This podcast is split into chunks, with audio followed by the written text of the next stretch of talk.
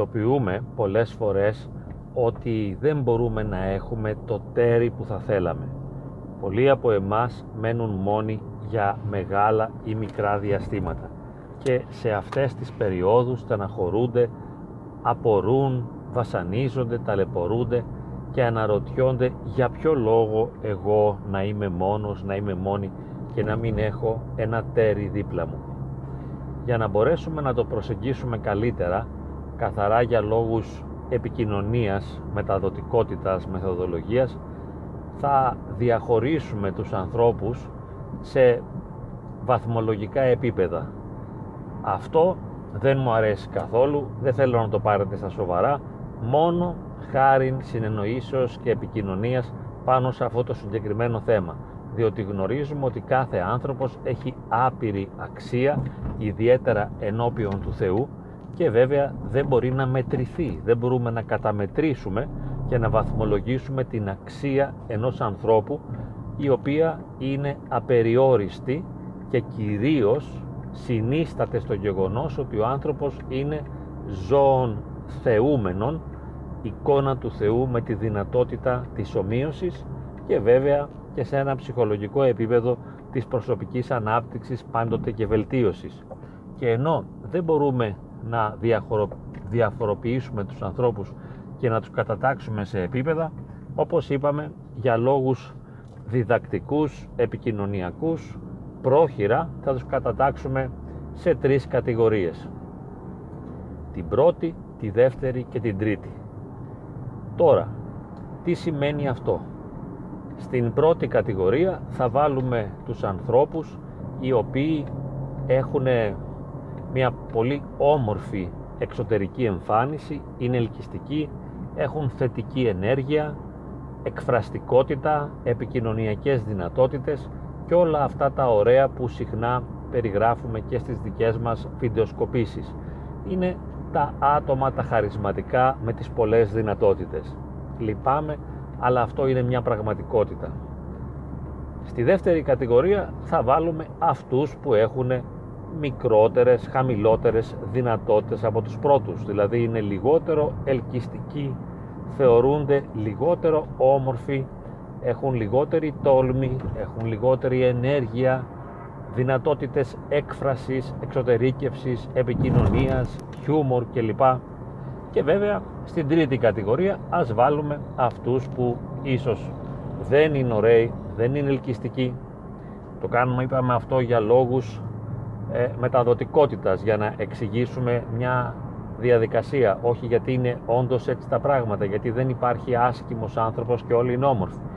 Αλλά ας βάλουμε στην τρίτη κατηγορία τους ανθρώπους οι οποίοι δεν θεωρούνται όμορφοι ούτε ελκυστικοί, είναι εσωστρεφείς, είναι μπλοκαρισμένοι, δεν έχουν δυνατότητα εξωτερήκευσης συναισθημάτων, δεν μπορούν να ενθουσιάσουν τον άλλον, αλλά είναι σε μια κατάσταση καταστολής, ίσως ταλαιπωρούνται από καταθλιπτικά αισθήματα, ίσως έχουν άλλες αρνητικές ιδιότητες και χαρακτηριστικά που δεν τους επιτρέπουν να είναι επιθυμητοί στους άλλους και βέβαια είναι και άτολμοι και δεν μπορούν χωρίς την τόλμη να προσεγγίσουν, να φλερτάρουν, να ενθουσιάσουν και να κατακτήσουν τον άλλον.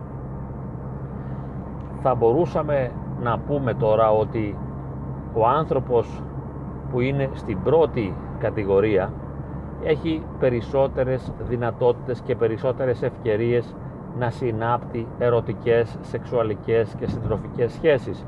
Του είναι εύκολο εφόσον είναι όμορφος, όμορφη, εκφραστικός, επικοινωνιακός, γεμάτος θετική ενέργεια, του είναι εύκολο να βρίσκει ερωτική σύντροφο. Υπάρχει τώρα ο άλλος που του είναι λιγότερο εύκολο και ο άλλος που του είναι δύσκολο. Θυμάμαι και εγώ όταν ήμουν νέος ανήκα σε αυτή την κατηγορία και θα χρειαζόταν να περιμένω πολύ καιρό μέχρι να βρω μία σύντροφο που θα μπορούσε να με αποδεχθεί και όταν ήμουν στην εφηβεία αισθανόμουν φυσικά ότι καμία γυναίκα ποτέ δεν θα με αποδεχθεί αφού δεν αξίζω σε κανένα επίπεδο τίποτα. Γιατί παίζουν ρόλο και αυτά, τα εσωτερικά συναισθήματα, οι εσωτερικές ερμηνείες, ο τρόπος που εμείς οι ίδιοι καταλαβαίνουμε και ερμηνεύουμε τον εαυτό μας.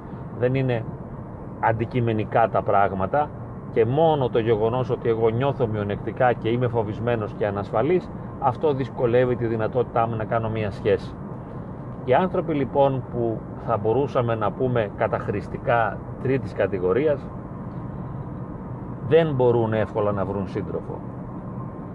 Σπάνια βρίσκουν κάποιον, αυτός συνήθως δεν τους καλύπτει, δεν είναι ακριβώς αυτό που θα ήθελαν και τον κρατάν για λόγους ανασφάλειας επειδή δεν θέλουν να μείνουν μόνοι και υπό μία έννοια βασανίζονται και ταλαιπωρούνται δίπλα του επειδή δυσκολεύονται να τον διώξουν γιατί τώρα που τον βρήκαν θα ήταν πολύ δύσκολο να τον χάσουν.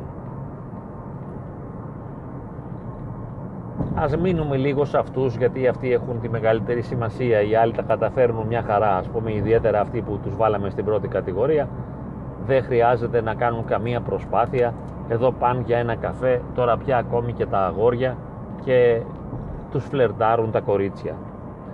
Δυστυχώς όμως οφείλουμε να ομολογήσουμε ότι τα περισσότερα αγόρια θα απευθυνθούν στο ένα κορίτσι που είναι το ωραίο καλύτερο σε εισαγωγικά και βέβαια ε, τα κορίτσια θα απευθυνθούν στο ένα αγόρι που συγκεντρώνει τα προσόντα, την αρενοπότητα, το δυναμισμό, την ωραιότητα, που είναι γυμνασμένος, που είναι ας πούμε εξωστρεφής, που είναι ενεργειακός, που ενθουσιάζει, που μιλάει. Λοιπόν, τι να γίνει τώρα όταν είμαστε στην τρίτη κατηγορία και λέμε οφείλω να το αποδεχθώ. Τι να κάνω τώρα, να μην το δεχθώ ότι είμαι ένας άνθρωπος με δυσκολίες; Πρέπει να το δεχθώ αφού είμαι ένας άνθρωπος που δυσκολεύομαι. Δεν μου είναι εύκολο εμένα να βγάλω άκρη και να τα βγάλω πέρα. Δεν μπορώ να συνάψω σχέση δεν μπορώ να βρω ερωτική σύντροφο. Πρέπει να το ομολογήσω. Τι συμβαίνει τώρα όμως; Πολλές φορές τα άτομα αυτά που τα τοποθετήσαμε όπως είπαμε για λόγους επικοινωνιακούς και επεξηγηματικούς στην τρίτη κατηγορία παρότι δεν υπάρχουν κατηγορίες αυτά τα άτομα έχουν και υψηλές προσδοκίες θέλουν έναν σύντροφο αξιόλογο.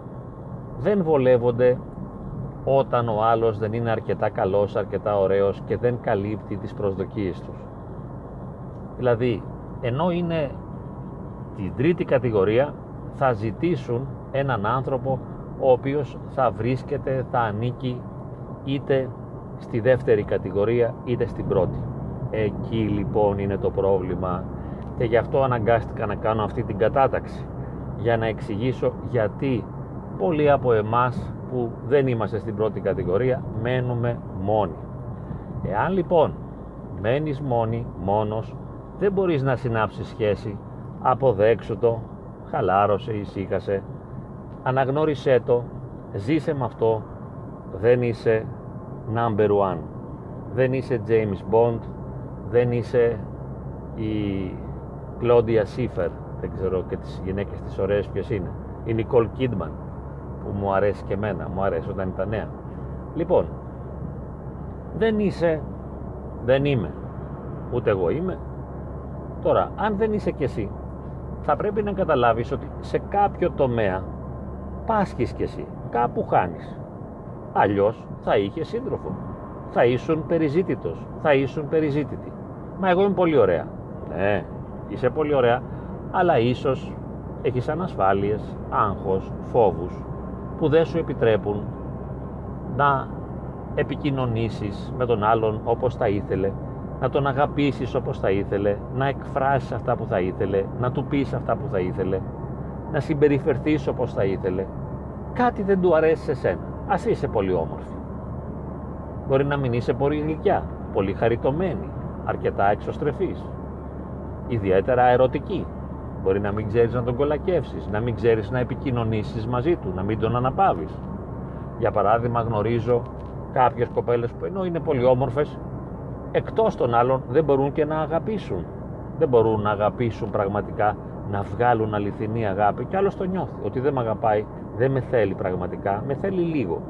Εξαιτίας του καλού εγωκεντρισμού, δηλαδή επειδή είμαι ανασφαλής, στρέφομαι γύρω από τον εαυτό μου και ταλαιπωρούμε και βασανίζομαι και στεναχωριέμαι και βέβαια δεν μπορώ να συμπεριφερθώ όπως θα ήθελα και να κατακτήσω ή να κρατήσω τον άντρα που με φλερτάρει ή τη γυναίκα που με φλερτάρει. Το πρόβλημα έγκυται σε αυτό ακριβώς το σημείο, στη διαφορά των επιπέδων ή των κατηγοριών.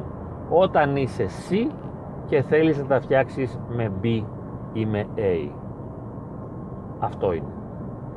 Γι' αυτό αναγκάστηκα να κάνω αυτή την ανόητη ταξινόμηση.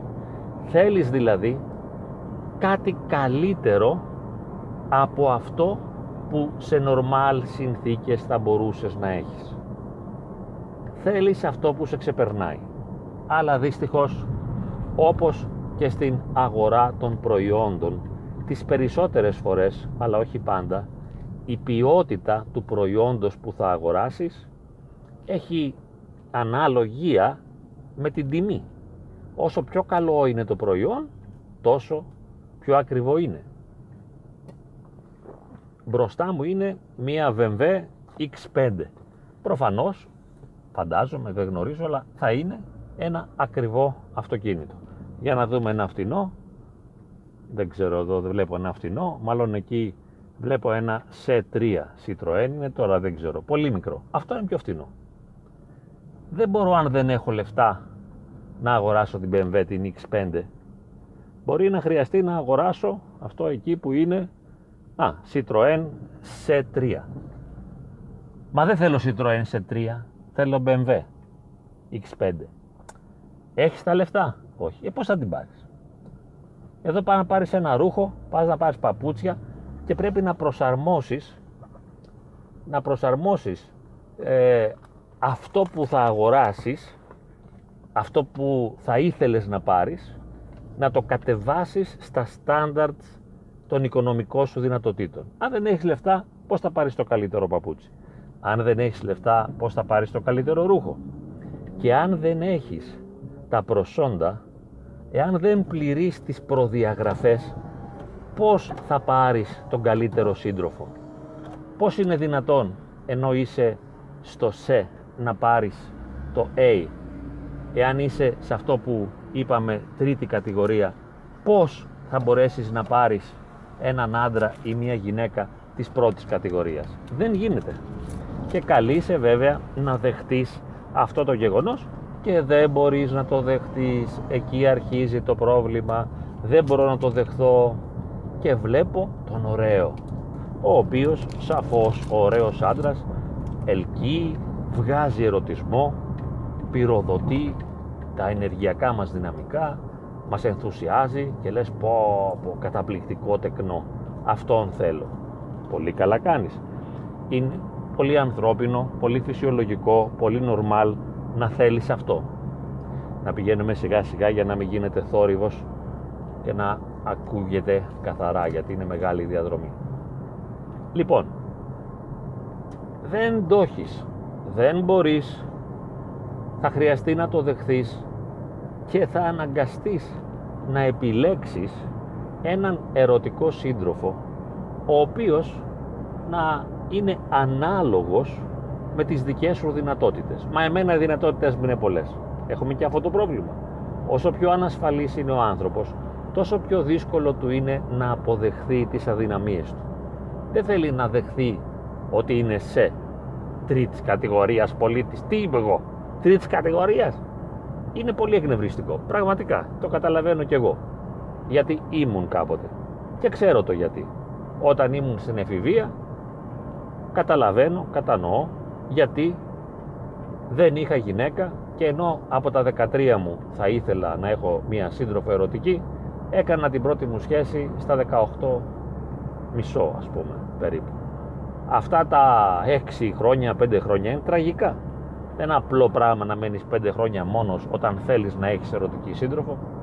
Αλλά γιατί δεν είχα; Πρώτον, διότι δεν ήμουν ιδιαίτερα όμορφος.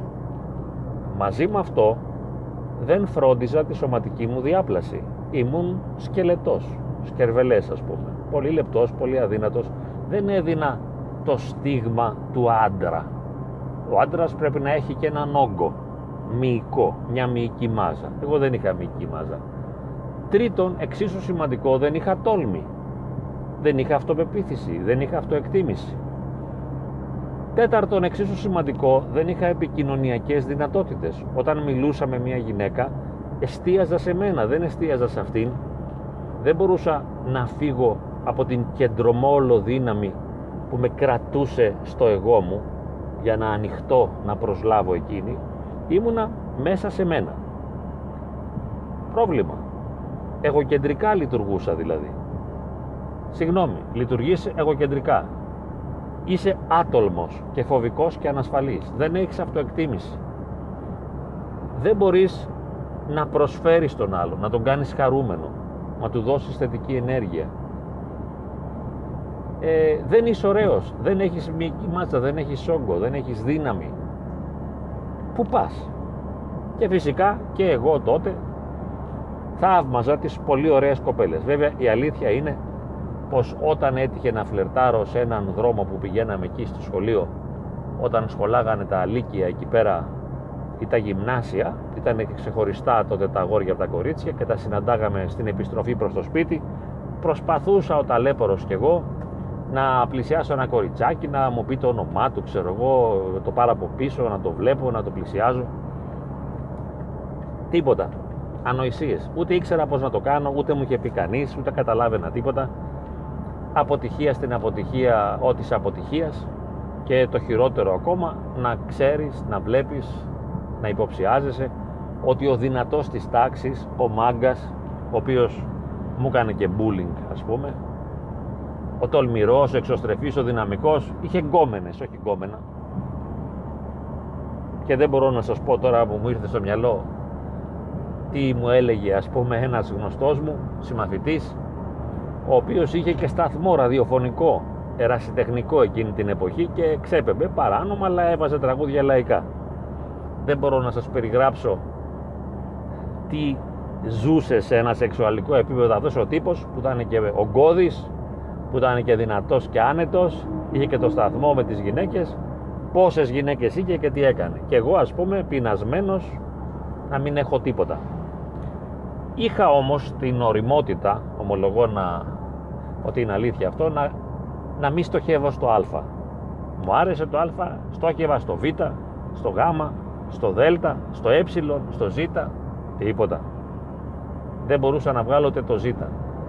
Λοιπόν, έμενα μόνος, έμενα μόνος. Τώρα, εφόσον δεν μπορούσα να βγάλω το ζ, το δ, θα χτυπούσα το α, δεν γίνονται αυτά. Τώρα οριμάζοντας, μεγαλώνοντας, κάθε ένας καλείται να έχει μια στοιχειώδη ορίμανση, να καταλαβαίνει καλύτερα τα πράγματα, να είναι πιο προσγειωμένος, να ξέρει τι του γίνεται, να μην ζητάει πολλά, να έχει μια ισορροπία, μια αυτογνωσία. Λοιπόν, λέω τώρα εγώ έτσι, σε τι κατηγορία ανήκω, πού βρίσκομαι, ποια είναι η αγοραστική μου δύναμη, πόσο πουλιέμαι στην αγορά του έρωτα, σκληρές λέξεις, ε, φρικτές, απέσιες, Όντως, προκλητικά τις λέω κι εγώ, αλλά έχουν το νόημά τους, ε. Είμαι α ή είμαι β. Εδώ νομίζω πως και οι λύκοι έχουν το, το α αρσενικό ας πούμε. Ο λύκος α, τουλάχιστον σε μια ταινία που είχα δει. Ο οποίος είναι ο οδηγός του κοπαδιού. Και ξέρετε ότι ο αρχηγός του κοπαδιού που οδηγεί το κοπάδι έχει και τις θηλυκές που θέλει. Και σε άλλα ζώα γίνεται αυτό και θα επιλέξουν οι υπόλοιποι ό,τι περισσεύει. Λοιπόν, αναλογήσου και εσύ ποιες είναι οι δυνατότητές σου και πόσο ακριβά μπορείς να πουλήσεις τον εαυτό σου στην αγορά του έρωτα. Δηλαδή στις προσδοκίες των ερωτικών συντροφικών σχέσεων. Πόσο ακριβά μπορείς να πουλήσεις τον εαυτό σου και τι μπορείς να ζητήσεις εν τέλει και τι έχεις να δώσεις Θέλετε πάλι να σας πω για μένα, να σας πω. Έτσι μεγάλωσα, έτσι ήμουνα πάντα μόνος, με φοβερή δυσκολία να κατακτήσω μια γυναίκα πάντα. Και τώρα ας πούμε που γέρασα και ομολογώ ότι δεν με ενδιαφέρουν οι γυναίκες και οι συντροφικές ερωτικές σχέσεις ούτε και μπορώ να κάνω και τίποτα δηλαδή στην πράξη. Λόγω γύρατος ας πούμε στα 58 επειδή φαίνομαι στα βίντεο και επειδή έχω κάνει εκπομπές τηλεοπτικές και λοιπά και έχω γράψει τα βιβλία φαίνεται ανέβηκε το κασέ μου το ερωτικό και υπάρχουν γυναίκες οι οποίες με βλέπουν ερωτικά. Υποθέτω πως έχω χειροτερέψει εμφανισιακά σίγουρα. Αλλά κάτι ανέβηκε φαίνεται. Το πούλμαν δεν ξέρω τι κάνουμε βιντεοσκόπηση και πάμε σιγά τόσο να αρχίσουμε πάλι να τρέχουμε με υπερβολικές ταχύτητες λοιπόν ανέβηκε το κασέ διότι υπό μίαν έννοια φαίνομαι ίσως σε κάποιους αρέσουν αυτά που, λέμε, που λέω και φαντασιώνουν και παραμυθιάζονται ότι ίσως είμαι κάτι σημαντικό και ιδιαίτερο και κάποιες γυναίκες με βλέπουν ερωτικά και μου στέλνουν και ερωτικά μηνύματα. Υποσημείωση. Μη μου στέλνετε, δεν έχω ούτε ενδιαφέρον ούτε δυνατότητα να κάνω οτιδήποτε. Αλλά γίνεται. Κάτι φαίνεται έχω να δείξω. Λοιπόν, το θέμα τώρα είναι ότι όταν εγώ ήθελα τις γυναίκες δεν είχα να δείξω το κάτι. Και έτσι με γράφανε στα παλιά τους τα παπούτσια. Με κορυφαίο όπως ίσως έχω πει και άλλη φορά γιατί με έκανε εντύπωση όταν μια κοπέλα που τη βοηθούσα και της έδειχνα κάποια μαθήματα μου πρόσφερε ένα τριαντάφυλλο και εκεί που ενθουσιάστηκα εγώ γιατί ήταν και πολύ όμορφη μου λέει θα το δώσεις σε παρακαλώ στο φίλο στον τάδε η άκρα ξεφτύλα ας πούμε να ανοίξει γη να με καταπιεί να πεθάνω και να μίζω. Τότε που ήθελα δεν γινόταν τώρα φαίνεται κάτι ανέβηκε. Βέβαια θα μου πεις ρε φίλε δεν φρόντισες ποτέ να κάνεις σώμα δεν φρόντισα. Είχα ένα φίλο που ήταν σωματαράς έβλεπα τη μεθοδολογία, τι έτρωγε, τι έκανε, πώς γυμναζόταν. Εγώ δεν γυμναζόμουν. Δεν γυμνάζεσαι, ας πρόσεχες. Καλλιέργεια δεν υπήρχε ιδιαίτερη, ενσυναίσθηση δεν υπήρχε, ε, τόλμη δεν υπήρχε, αυτοπεποίθηση δεν υπήρχε, μείνε μόνος. Τι μπορούσα να ζητήσω, τι μπορούσα να ζητήσω, τίποτα σχεδόν. Λοιπόν, δεν μπορώ να ζητήσω κάτι παραπάνω από αυτό που μπορώ να έχω. Κοιτάξτε τώρα μία άλλη λεπτομέρεια. Εάν πάρω κάτι ωραιότερο ή καλύτερο από μένα σε ένα επίπεδο, ας πούμε πάρω έναν πολύ ψαγμένο άνθρωπο με φοβερές δυνατότητες επικοινωνίας και πάρα πολλές γνώσεις. Παίρνω ένα ποιητή ας πούμε. Ο ποιητής για να με δεχτεί άμα τον θέλω που είναι πολύ κουλτουριάρης, ψαγμένος κλπ. Εάν είναι και ωραίος θα έχει φοβερές ε, δυνατότητες ε, να γνωρίσει κοπέλες. Θα πρέπει δηλαδή να αρκεστείς εσύ και να ικανοποιηθείς στο να πάρεις έναν ποιητή που δεν θα είναι ωραίος ή που θα είναι άνεργος και άρα θα είναι φτωχός και θα τον κερνάς στον καφέ ώστε τα πράγματα να βρουν την ισορροπία τους δεν μπορείς να πάρεις όλο το πακέτο. Να είναι και ψαγμένος, να είναι και ποιητής, να έχει και γνώσεις, να είναι και ευαίσθητος, να έχει και αγάπη και καλοσύνη και τρυφερότητα και ερωτισμό και αντριλίκη. Όταν εσύ δεν έχεις να δώσεις τα ανάλογα πράγματα πρέπει να μετριάσεις τις προσδοκίες σου. Και λένε μερικοί α αυτός δεν μου βγάζει ερωτισμό. Αυτός δεν μου αρέσει δεν μπορώ να φανταστώ ποτέ ότι θα τον έπαιρνα αγκαλιά. Ποτέ ότι θα τον φιλούσα. Το φιλί είναι ένα βασικό κριτήριο. Ποτέ δεν μπορώ να φανταστώ ότι με αυτόν τον άνθρωπο θα μπορούσα να έκανα οικογένεια. Ποτέ δεν θα μπορούσα. Ωραία, δεν θα μπορούσες. Αυτός που θα μπορούσες όμως, που είναι κάποιος που φαίνεται στο facebook, ας πούμε, με, μια, με ένα δυνατό σώμα, που βάζει τα πολύ ωραία τραγούδια και που σε φλερτάρει πολύ δυναμικά. Το πιθανότερο είναι ότι φλερτάρει παράλληλα άλλες 50-100 με σένα. Ιδιαίτερα αν εσύ δεν είσαι αλφα θηλυκό και δεν έχεις όλα τα απαιτούμενα προσόντα και δεν τα δείχνεις τότε ο άλλος τι θα κάνει; Θα διαφορήσει για σένα ή ακούστε πόσο τραγική είναι η ζωή στεναχωριέμαι μόνο και μόνο που μου το λέω τι θα κάνει το αλφα αρσενικό; Αν δεν είσαι αλφα θηλυκό θα σε καταναλώσει θα σε θυρεύσει θα γίνει στο θύραμά του εάν δηλαδή είσαι στοιχειοδός έτοιμη για σεξουαλική επαφή, δηλαδή πληρεί στοιχειώδεις προδιαγραφές για να συνάψεις επαφή, σαν να λέμε στη χιδέα γλώσσα βλέπεσαι ας πούμε, θα σε καταναλώσει και θα σε αφήσει. Και μετά εσύ θα κλαις. Συγγνώμη, δεν πρόσεξες τη διαφορά των επιπέδων. Δεν είχες ακούσει το βίντεο που κάνουμε τώρα, αλλά αυτά είναι στοιχειώδη πράγματα. Τα ξέρουμε, ας πούμε. Τι χτυπάς, τι προσδοκάς, τι περιμένεις. Βλέπεις ότι είσαι, έχεις μια μετριότητα. Δεν είσαι η γυναίκα που φυσάει, ας πούμε, με το φοβερό εκτόπισμα που περπατάει και πέφτουν κάτω όλοι. Θα πάρεις το αλφα αρσενικό, θα περάσει από πάνω σου και θα φύγει ένα βράδυ. Τι θρυνείς μετά ότι σ' άφησε, δεν το υποψιαζόσουν;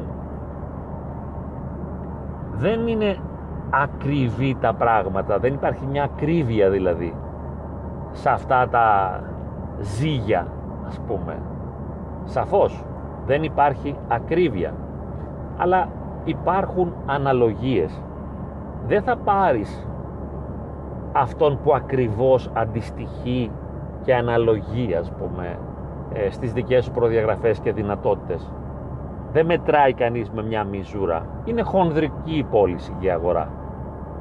Έτσι. Αλλά στο περίπου θα χρειαστεί να έχεις τόσα προσόντα όσα και ζητάς. Θα πρέπει να μπορέσεις να δώσεις τόσα όσα θες να πάρεις. Δεν μπορείς να θέλεις τον άντρα που είναι του γυμναστηρίου αν εσύ δεν είσαι εκτός και αν μπορείς να αναπληρώσεις το σφιχτό σώμα με ένα σφιχτό μυαλό ας πούμε. Που στις γυναίκες είναι λίγο δύσκολο γιατί μετράει πάρα πολύ το σώμα, η μορφή. Λοιπόν τι έχεις να του δώσεις; Τι έχεις να του προσφέρεις; Όταν λοιπόν μπεις στην ερωτική αγορά σαν βγεις στον πηγεμό για την Ιθάκη όταν βγεις σε αυτό το δρόμο αναζήτησης ερωτικού συντρόφου να εύχεσαι να είναι κοντός ο δρόμος, όχι μακρύς. Αλλά για να μην είναι μακρύς ο δρόμος και ταλαιπωρηθείς αφάνταστα και σε προλάβει το γύρας όταν φτάσεις στην Ιθάκη, περιόρισε τις προσδοκίες. Περιόρισε τις προσδοκίες. Ποιος είναι αυτός που αν είσαι στην τρίτη κατηγορία εσύ ως γυναίκα μπορεί να σε δεχτεί και να μείνει και να είναι καλός μαζί σου και να σε βοηθά κλπ. Ποιος μάλλον έχει υψηλές στατιστικές πιθανότητες να το κάνει αυτό. Ο άντρας, ο οποίος είναι μεν ισορροπημένος και έχει κάποιες ευστάθειες μέσα του και μια συγκρότηση στοιχειώδη, αλλά δεν έχει δύναμη, δεν έχει αρενοπότητα και δεν έχει λεφτά. Λέμε τώρα, ε, στο περίπου πάντα μιλάμε. Πάρε ένα φτωχό, χοντρό, ταλαιπωρημένο, ο οποίος δεν έχει ενέργεια, δύναμη, χαρά, όρεξη κλπ. Είναι λίγο πεσμένος ας πούμε ενεργειακά, πάρε αυτόν. Θα μείνει για πάντα κοντά σου. Θα εξαρτηθεί από σένα. Δεν θες πιστό άντρα, πάρε αυτόν. Νάτος. Θα μείνει πιστός γιατί δεν έχει που να πάει. Μόλις σε βρει, εκεί θα κάτσει. Πάντα, όχι. Υψηλές στατιστικές πιθανότητες. Θα μείνει εκεί δίπλα σου. Εάν πάρεις τον άντρα που όλες τον θαυμάζουν, θυμάμαι το ακραίο παράδειγμα του Σάκη Ρουβά, πούμε, που είχε ολόκληρο γυναικείο πληθυσμό από πίσω, ε, πού πας να κάνει, κάνεις τι, αφού τον κυνηγάνε όλες. Θα μου πεις, εγώ αυτόν πάω, δεν είναι ρουβάς και δεν τον κυνηγάνε όλες. Δεν χρειάζεται να τον κυνηγήσουν όλες. Αν τον κυνηγήσουν δύο ή τρεις, φτάνει για να μείνεις εσύ απόξω. Θα χρειαστεί λοιπόν πρώτον να αναγνωρίσεις ποια είσαι και να δεις με νυφαλιότητα την αξία που έχεις στην ερωτική αγορά. Όταν καταλάβεις με ευκρίνεια, με σαφήνεια, με ορθολογισμό ποια είναι η αξία μου εμένα; Τότε πριν προσαρμοστείς και πάρεις έναν άντρα αναλόγων προσόντων με τα δικά σου και αναγκαστείς να χαμηλώσεις τις προσδοκίες για να πάρεις έναν άντρα χαμηλών δυνατοτήτων πριν το κάνεις αυτό εξέτασε να δεις αν μπορείς να βελτιώσεις τον εαυτό σου σε κάτι Μήπως μπορείς να φτιάξεις το σώμα σου στο γυμναστήριο. Όλες το θέλουν, ε, αρκετές δεν το κάνουν, ιδιαίτερα αυτές που το έχουν πολύ ανάγκη.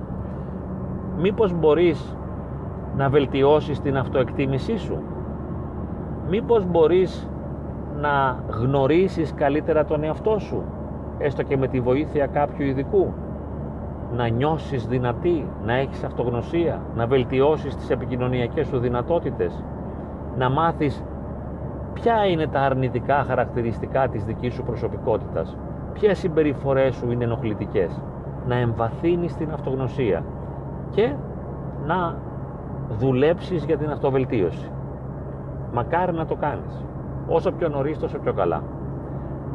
Παράλληλα με αυτό όμως, ενώ κάνεις αυτό που μπορείς για να βελτιώσεις τον εαυτό σου, παράλληλα με αυτό, τι άλλο θα κάνεις, θα χαμηλώσεις τις προσδοκίες θα χαμηλώσεις τις προσδοκίες. Και θα βλέπεις παραδείγματος χάρη πόσα κιλά είμαι 80 χλωμό.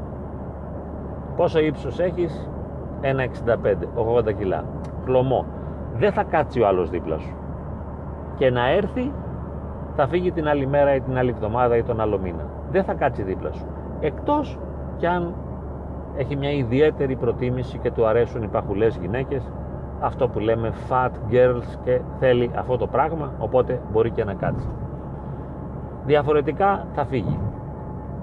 Δούλεψε με τον εαυτό σου βελτίωσε όλα τα αρνητικά χαρακτηριστικά που έχεις αφού πρώτα τα αναγνωρίσεις και στόχευε εκεί που σε παίρνει.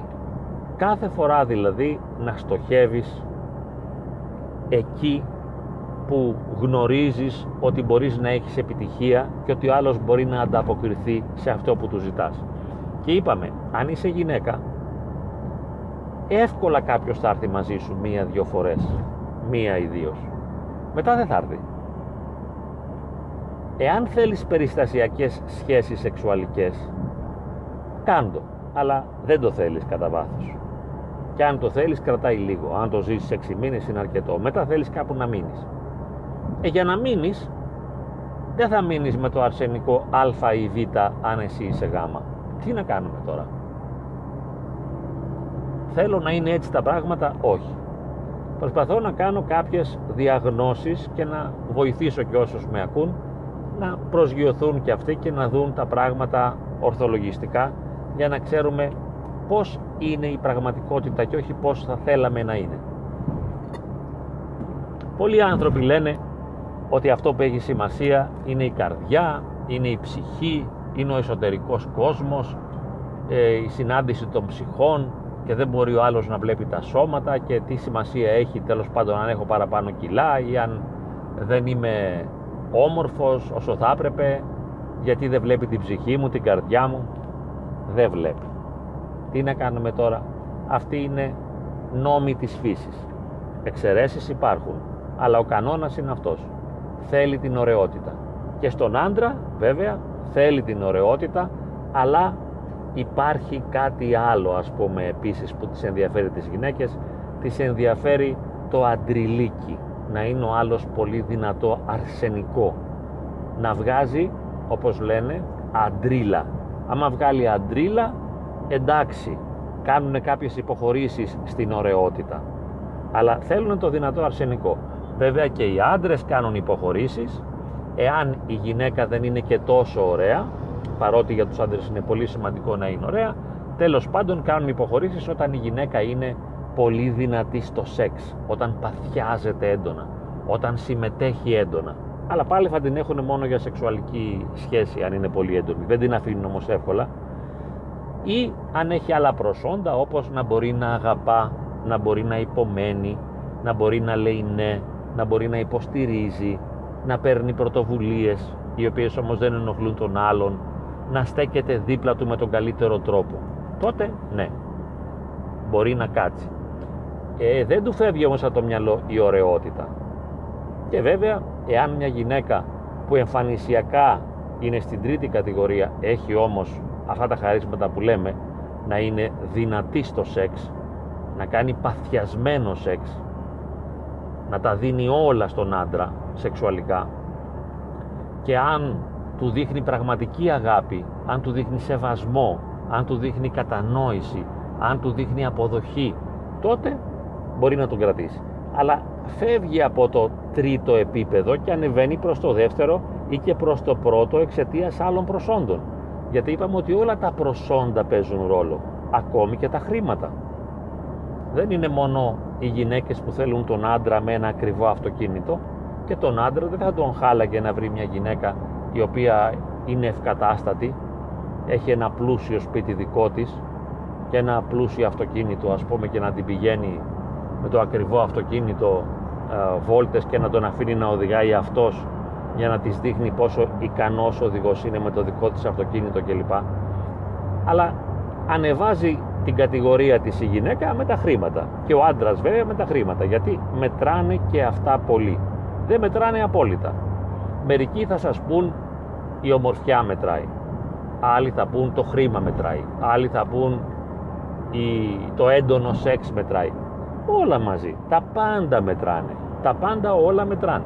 Γι' αυτό θα χρειαστεί να ξέρω ποιος είμαι είπαμε και πιστεύω ότι θα κλείσουμε με αυτό να αναγνωρίσω τα θετικά και τα αρνητικά χαρακτηριστικά του εαυτού μου να βελτιώσω όσα μπορώ ώστε να γίνω ο καλύτερος εαυτός που θα μπορούσε να είμαι και μετά ή παράλληλα με αυτό να διεκδικώ τον άντρα ή την γυναίκα που μπορώ να έχω που έχει ανάλογα προσόντα με εμένα μπορώ να πάρω κάποιον άντρα ο οποίος έχει περισσότερα προσόντα από μένα ή μια γυναίκα που έχει λιγότερα αλλά αυτό είναι εξαίρεση, είναι σπάνιο. Και πάλι κάτι θα έχει εκείνος το οποίο θα είναι αρνητικό και δεν θα το βλέπεις.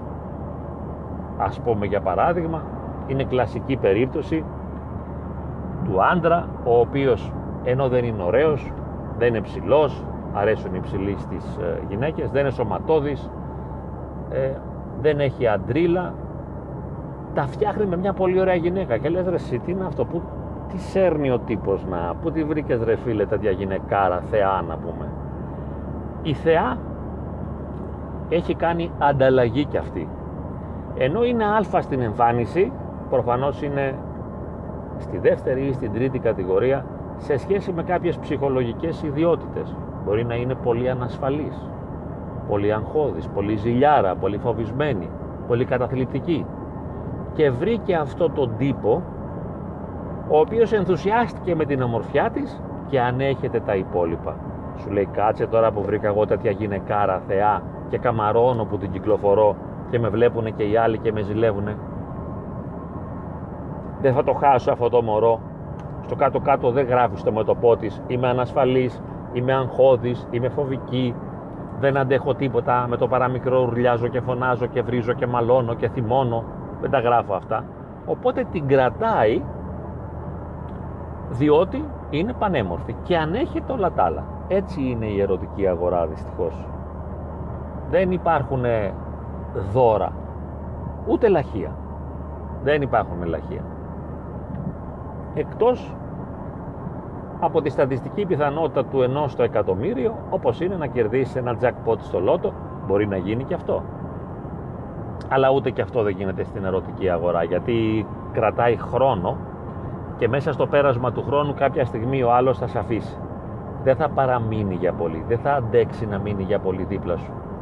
Άμα το αρσενικό είναι α ή το θηλυκό είναι α και εσύ δεν είσαι με ό,τι προϋποθέτει αυτό είπαμε, όχι μόνο εμφανισιακά, το άθροισμα των προσόντων, το δυναμικό άθροισμα όλων των δυνατοτήτων του ανθρώπου, όλων των θετικών του χαρακτηριστικών. Αν του άντρα είναι περισσότερα από της γυναίκας ή της γυναίκας είναι περισσότερα από τον άντρα, αυτός που έχει τα περισσότερα προσόντα και τις περισσότερες δυνατότητες έχει υψηλή στατιστική πιθανότητα κάποια στιγμή στην πορεία της ζωής να φτιάξει μια άλλη σχέση. Γιατί το έχει. Το έχει. Μέσα από τη συμβίωση ο ερωτισμός πάντα υποχωρεί και αφού το έχει θα είναι εύκολο να βρει κάτι καλύτερο. σε επίπεδο εξωτερικής εμφάνισης αλλά κυρίως χαρακτήρα γιατί στη συμβίωση παίζει πολύ μεγάλο ρόλο ο χαρακτήρας ενώ στην πρώτη έλξη στην πρώτη επικοινωνία, στην πρώτη επαφή τον πρώτο ρόλο τον παίζει η εμφάνιση. Μετά όμως ο άλλος όταν έχει μια γυναίκα στρίγκλα που φωνάζει, ουρλιάζει, διαμαρτύρεται, παραπονιέται τον μειώνει, τον ταπεινώνει, τον εξευτελίζει και βρει μια συνάδελφό του στη δουλειά που είναι τώρα τόσο εύκολο ή μια κοπέλα στο facebook γλυκητάτη στην αρχή και αυτή και χαμογελαστή σου λέει εδώ είμαστε ρε φίλε κάτσε να μπούμε και με την καινούργια κοπέλα που βρίσκει περνάει καλά γιατί δεν τον κατηγορεί, δεν τον μειώνει, δεν τον ε, υποτιμά. Αντίθετα τον ενθαρρύνει, του λέει καλά λόγια και τι θα κάνει αυτός, θα φύγει. Γιατί μπορούσε. Άμα μπορεί θα φύγει. Δεν θα βρει το καλύτερο σε μια σταθερή βάση και πρόκληση και να μείνει στο σταθερό το οδυνηρό αυτό που τον πληγώνει και τον πονάει. Με πονάς ένα, δύο, τρία, πέντε, δέκα χρόνια. Μόλις μου δίνεται η δυνατότητα αφού έχω και τα προσόντα θα φύγω. Γι' αυτό και πρέπει να είμαστε πάντα σε μια εγρήγορση όταν συνάψουμε μια σχέση να μην επαναπαυόμαστε. Διότι πάντοτε ο άλλος μπορεί να φύγει. Εκτός και αν είναι εντελώς άχρηστος ή αν είναι Άγιος ή αν έχει μια ψυχαναγκαστική ηθική. Τότε μπορεί και να μείνει. Αλλά σε ένα ανθρώπινο επίπεδο αυτός που μπορεί να δραπετεύσει από μια σχέση κόλασης και οδύνης θα δραπετεύσει, θα φύγει, θα του δοθούν οι ευκαιρίες και γι' αυτό πάντα πρέπει να φροντίζουμε να ευαρεστούμε το σύντροφό μας και τη σύντροφό μας. Αυτά. Δεν ξέρω αν ήταν ευχάριστα αυτά που είπαμε. Δεν είχα στόχο να ευχαριστήσω κάποιον. Συνήθως δεν έχω στόχο εγώ προσωπικά να ευχαριστήσω, να ενθουσιάσω κάποιον, αλλά ήθελα να δείξω με το δικό μου τρόπο κάποιες πτυχές, κάποιες όψεις της πραγματικότητας, να περιγράψω φαινόμενα, καταστάσεις, γεγονότα. Εάν διαφωνείτε, πολύ καλώς κάνετε και διαφωνείτε. Δεν διεκδικώ φυσικά το αλάθητο. Σέβομαι και δέχομαι τις απόψεις ολονών. Απλά ήθελα να εκφράσω αυτές τις απόψεις και εύχομαι σε όλους βέβαια να βρουν τον καλύτερο σύντροφο που θα μπορούσαν να έχουν και να ζήσουν ευτυχισμένοι και χαρούμενοι και δημιουργικοί σε όλη τους τη ζωή και να κερδίσουν και τον παράδεισο γιατί όχι.